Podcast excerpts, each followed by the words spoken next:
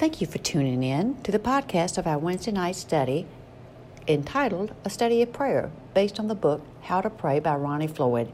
Since this is a discussion based study, we have edited out the comments made by those in attendance due to the fact that they do not have a microphone.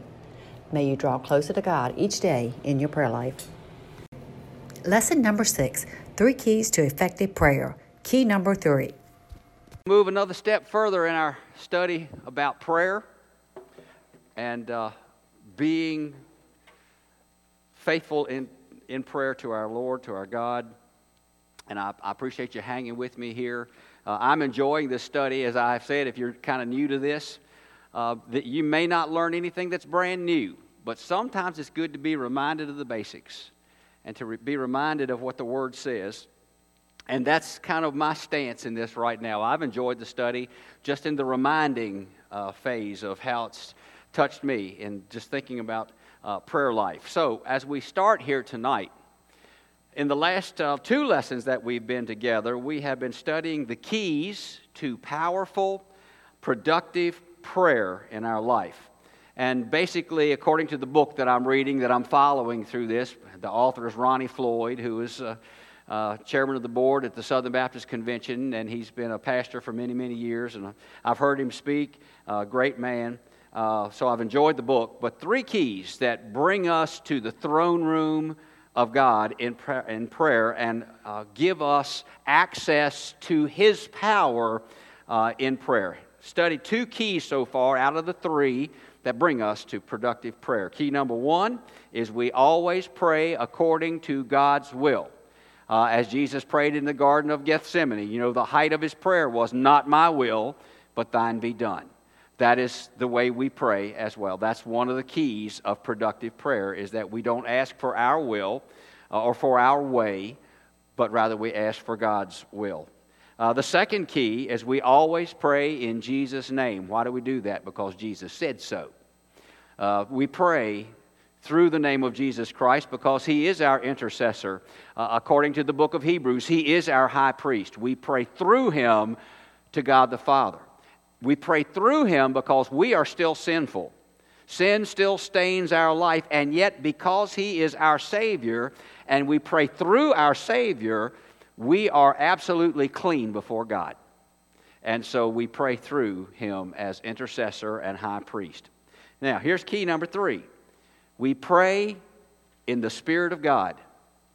We are praying in the Spirit of God. Now, as we begin this study tonight, uh, I can tell you that many Christians avoid the topic of the Holy Spirit.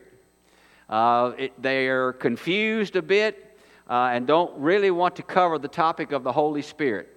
Uh, we know that the Holy Spirit is part of the Trinity of God Father, Son, Holy Spirit. Uh, and we know that the Spirit of God is, the, is, is God living in us, taking up residence in us. But many Christians choose to avoid this topic of the Holy Spirit because sometimes we get off into the area, and it's a worthy area of study of praying in tongues. Uh, we think we, we study the, the giving of the Holy Spirit on the day of the birth of the church in Acts chapter 2 and the, the, the gift of tongues was given that day. We can study 1 Corinthians 12 and 14 about how it is not only to be used in the church, but how it is to be controlled in the church. And a lot of people just say, okay, let's, let's, we're going we're gonna have to talk the difference between Baptists and Pentecostals and all of that. Uh, so tonight, I know that that is a worthy study. Uh, however, at the outset of what I'm going to say tonight, uh, we're off on another track. That is not our topic for tonight. It is a worthy study, but that's just not our topic for tonight in this particular area. We're going in another direction. So, as we begin talking about praying in the Holy Spirit, I want you to turn with me to a little book in your Bible uh, that's right uh, close to the book of Hebrews, and that is the book of Jude.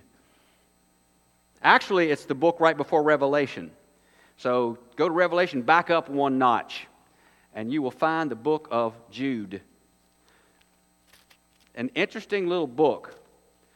I think I, I think I preached through it years ago. I need to resurrect that sermon series maybe again. Uh, of course, it's a very, very short little book. But as we uh, get to the book of Jude, Jude is the half brother of Jesus. You remember that uh, Matthew lists four brothers of Jesus, uh, and one of them in the list, as I said in the King James Version, his name is Judas. Same individual. Jude and Judas are one and the same. Uh, Jude is the half brother, sharing Mary as mother with Jesus. Uh, Jude's father was Joseph, while the father of Jesus is the Holy Spirit of God. So they are half brothers. Uh, but Jude grew up with Jesus, and as you recall, even from last Sunday's sermon, as well as a couple previous sermons, when you go to John chapter 7, verse 5, it says that in the days of Jesus' ministry, uh, the brethren, his brothers, were not believers. They did not believe in him. Uh, Jude was one of those brothers, but he came to Jesus Christ as his Lord, as his Savior. Even though he grew up with him as a biological brother, he did come to him as Lord and Savior and God uh, uh, as they, as, they, uh, as they aged through life. But he became a leader of the church after coming to Jesus as his Lord and his Savior.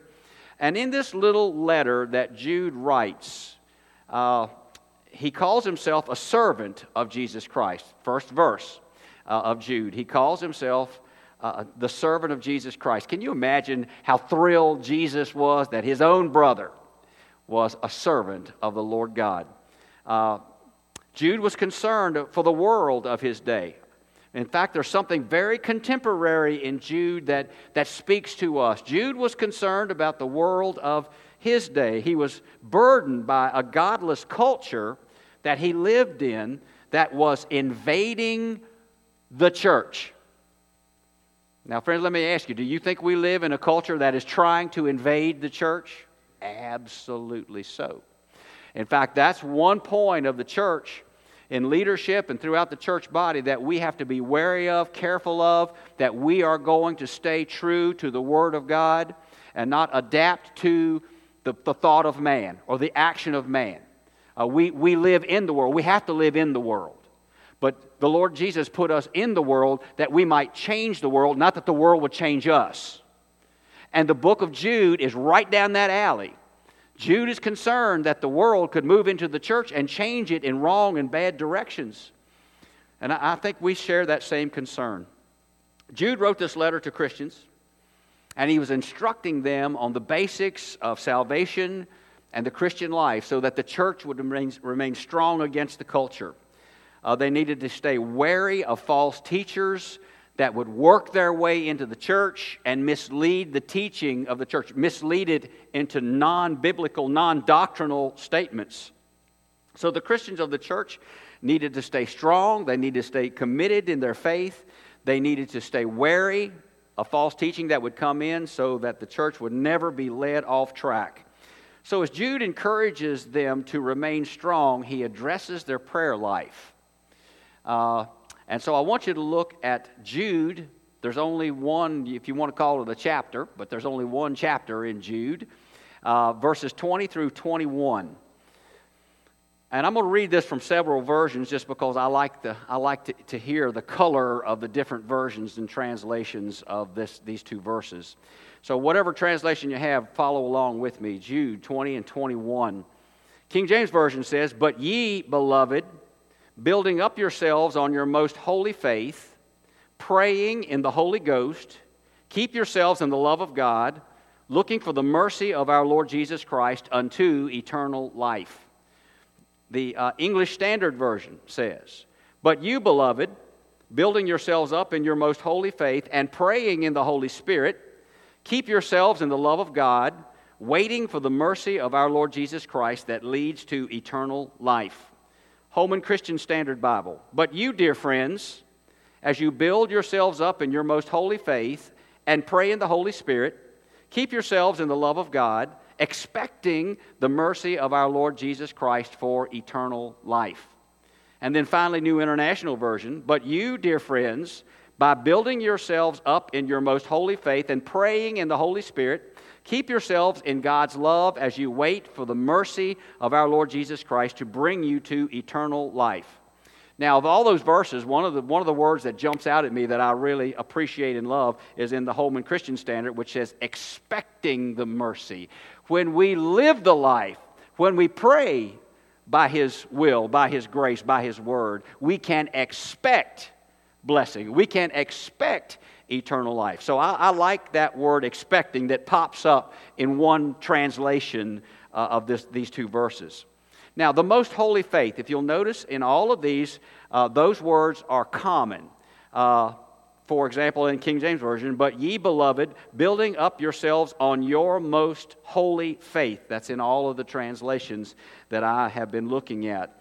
Uh, in that verse, that means stay true to the teachings and the doctrines of the apostles and the prophets. Well, of course, you know, in this day and age, there was no such thing as the New Testament. Uh, it was being p- compiled by the Lord God and written by the Lord God, but they didn't have, it, they didn't have the, the, the pleasure of having it in written form as we have. So when, when Jude says that you want to stay true to the most holy faith, they did have the prophets, the written word of the prophet, what we know as our Old Testament. But they also had the teachings of the apostles and those who were leaders in the Christian faith in these days of the first century. So he says, in order to develop your most holy faith, you need to stay true to the Word of God as you have it, and true to the teachings of the apostles and the leaders as you have been given that teaching. Uh, so he, he talks about that being a part of their life is the development of a most holy faith. Uh, faith cannot be lived outside of the Bible. True? You cannot live faith outside of the Bible. The Bible informs and leads and guides every step and every area of the expression of our faith in Jesus Christ. In fact, really, faith cannot exist without the Bible. No one can say, I'm living a life of faith, but I don't read the Bible. There's a, there's a disconnect there. You, you've got to be informed by the Word of God in order to be able to live the life of faith. That's what Jude says, and I certainly agree with it. It is the basis of all we believe. So it's the, found, the, the Bible, the Word of God, is the foundation that we stand on, and it totally informs every step of faith that the Lord wants us to take. So let's establish this. Jude was right on track. Jude uh, is a man of God. He loved Jesus as Lord and Savior. He was a servant of the Lord, and I believe his word is right on track. And he wanted us, he wants the church to understand that prayer in relation to the Holy Spirit is, should be a part of every believer's life. Prayer in relation to the Holy Spirit should be a part of every believer's life. So in verse 20, he says, Our holy faith includes staying true to the Bible and praying in the Holy Spirit. Now, in order to pray in the Holy Spirit, number one, means that you have to have an intimate relationship with the Spirit of God. If you're going to pray in the Spirit of God, then the Spirit of God has to be living in you. To pray in Him is to have Him living in you and me. Uh, we have to have that intimate relationship with God. God the Father, God the Son, God the Holy Spirit. We know the Spirit of God takes up residence in our heart. Uh, and of course, we, we can use those terms interchangeably because we're talking about one God. These are three expressions of the same God. But, but the Spirit of God, as we understand it in the Trinity, is the Spirit that enlivens us and invigorates us and brings us life as the Spirit takes up residence in us. That's the third part of the Trinity. So, actually, the definition of being saved is simply this. If you're saved, and if you know Jesus Christ as your Lord and Savior, then the Holy Spirit lives in you permanently. You know, that's, that's the gift of the Spirit that came on the day of the birth of the church. If you look at uh, the Old Testament, you find that uh, it's like King David said, don't, Lord, don't take your spirit from me. The spirit could leave you. But at the birth of the church, when a believer comes to the Lord God through Jesus Christ, the Spirit of God comes to live in us permanently. He will never leave us. It is, it is a, a done deal, so to speak. He's taken up residence in us.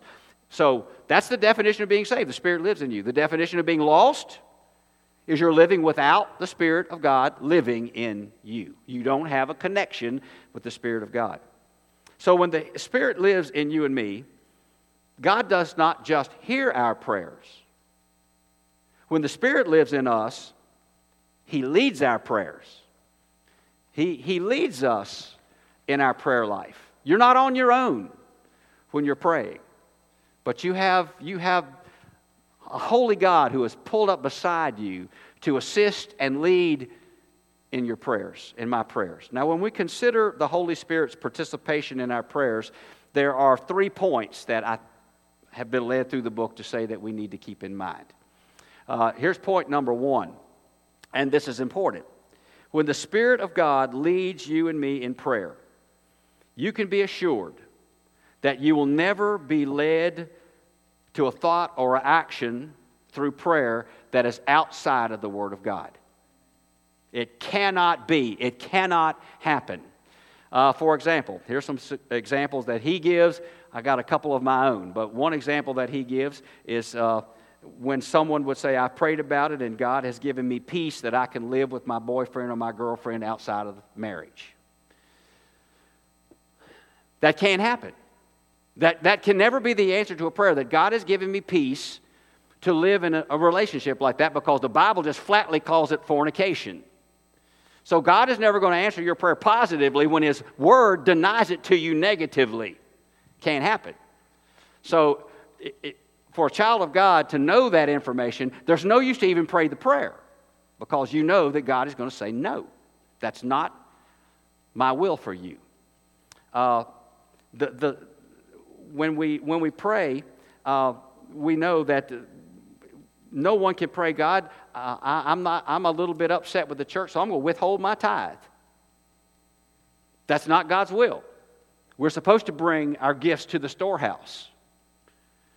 When, when, we, when we have the Spirit living in us, I believe that we step out of the will of God when we say, God, for whatever reason, I'm going to stop going to church. I can't find any evidence in the Bible to, say, to, to support that. I believe that the believer is absolutely connected to the church. We need the church, and the church needs us as servants of the living Lord Jesus Christ.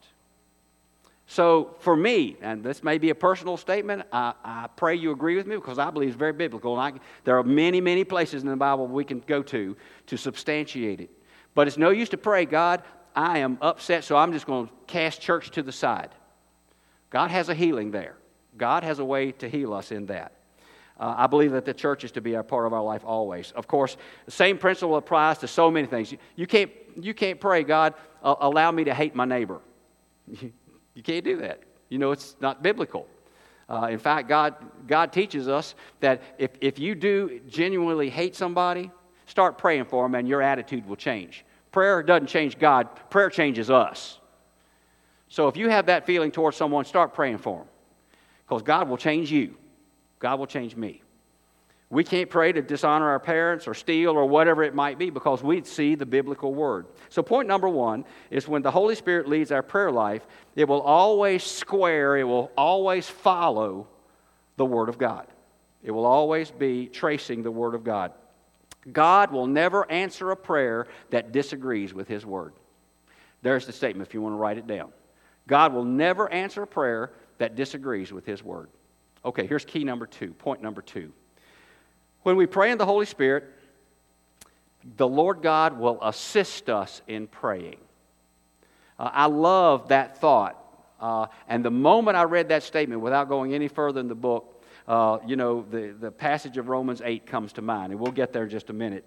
But how many times, let me ask you this, how many times have you come to a point of prayer saying, Lord, I've prayed about this, uh, and I've sought your will in this, and I just don't know quite how to pray for this particular thing.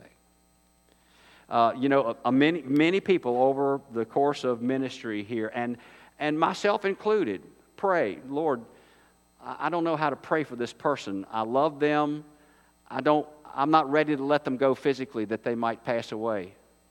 But, but I also know that they're suffering and, and need to come home. I don't know how to pray this prayer other than to say, Lord, I'm going to put this person I love in your hands that your will might be done. Uh, sometimes we, I mean, do I, have, do I have a witness here that sometimes we struggle with the right words to say in prayer? And the right thing to ask in prayer and the right way to pray a prayer concern? Well, in those moments, Uh, I, I love it, and I, I, think I've worn my Bible out going here, but it's, it's Romans chapter 8, verse uh, 26. Romans 8, 26. Uh, write that reference down. If you're not familiar with it, you, you need this verse. All of us need this verse in our prayer life. Romans 8:26 says, "Likewise the Spirit also helpeth our infirmities, for we know not what we should pray for as we ought, but the Spirit itself maketh intercession for us with groanings which cannot be uttered." I love that verse. I claim that verse many times. When I don't know exactly how to pray a prayer, I'll say, Lord, in my imperfection, I'm simply asking you to make my prayer perfect, that you will fill in the blanks and you will make my prayer according to your will because I don't know exactly how to pray here. And the Holy Spirit will intercede for us. And the Holy Spirit of God fills out the blanks of our prayers so that they're perfect before the throne of God. I, I love that point. Here's point number three. When we pray in the Holy Spirit, we pray with power from God. Prayer is not based on what we can accomplish.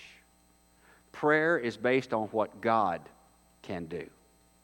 Uh, prayer is based on the power of God who can answer prayer however He chooses, however miraculously He sees fit. Uh, prayer is not ours to accomplish. We give prayer to God for His accomplishment, His will, his desire to be played through that prayer.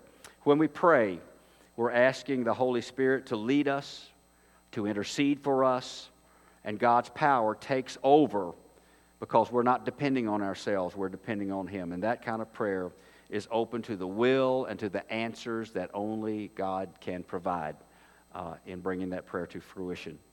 So, the opening of our prayers should be according to the three keys of prayer Lord, I don't pray according to my will to be done. I pray, Lord, for your will to be done in this request that I make of you. Secondly, Lord, I make my prayer in Jesus' name, my Savior, my Lord, the one who went to the cross, my intercessor, and my high priest. And then thirdly, we say, Lord, as, we, as I begin this prayer, I ask the Holy Spirit to lead me that this prayer might be perfect before you. And wherever my prayer falls into imperfection, Lord, through the Holy Spirit living in me, I ask that you will make my prayer perfect, that you will, that you will correct my imperfections. And when we go to Him with that heart, with that desire, with that humility, the Lord corrects and pulls our prayers in line with His will and with His Word. Uh, there are many times that I've asked that in my life, and I'm sure yours as well. Uh, and just give His power to our prayers. Well, that's where we close tonight. But how important it is for us to pray uh, as the Spirit lives in us and depending on the Spirit living in our hearts. Thank you for tuning in, and we hope you will join us on our next podcast.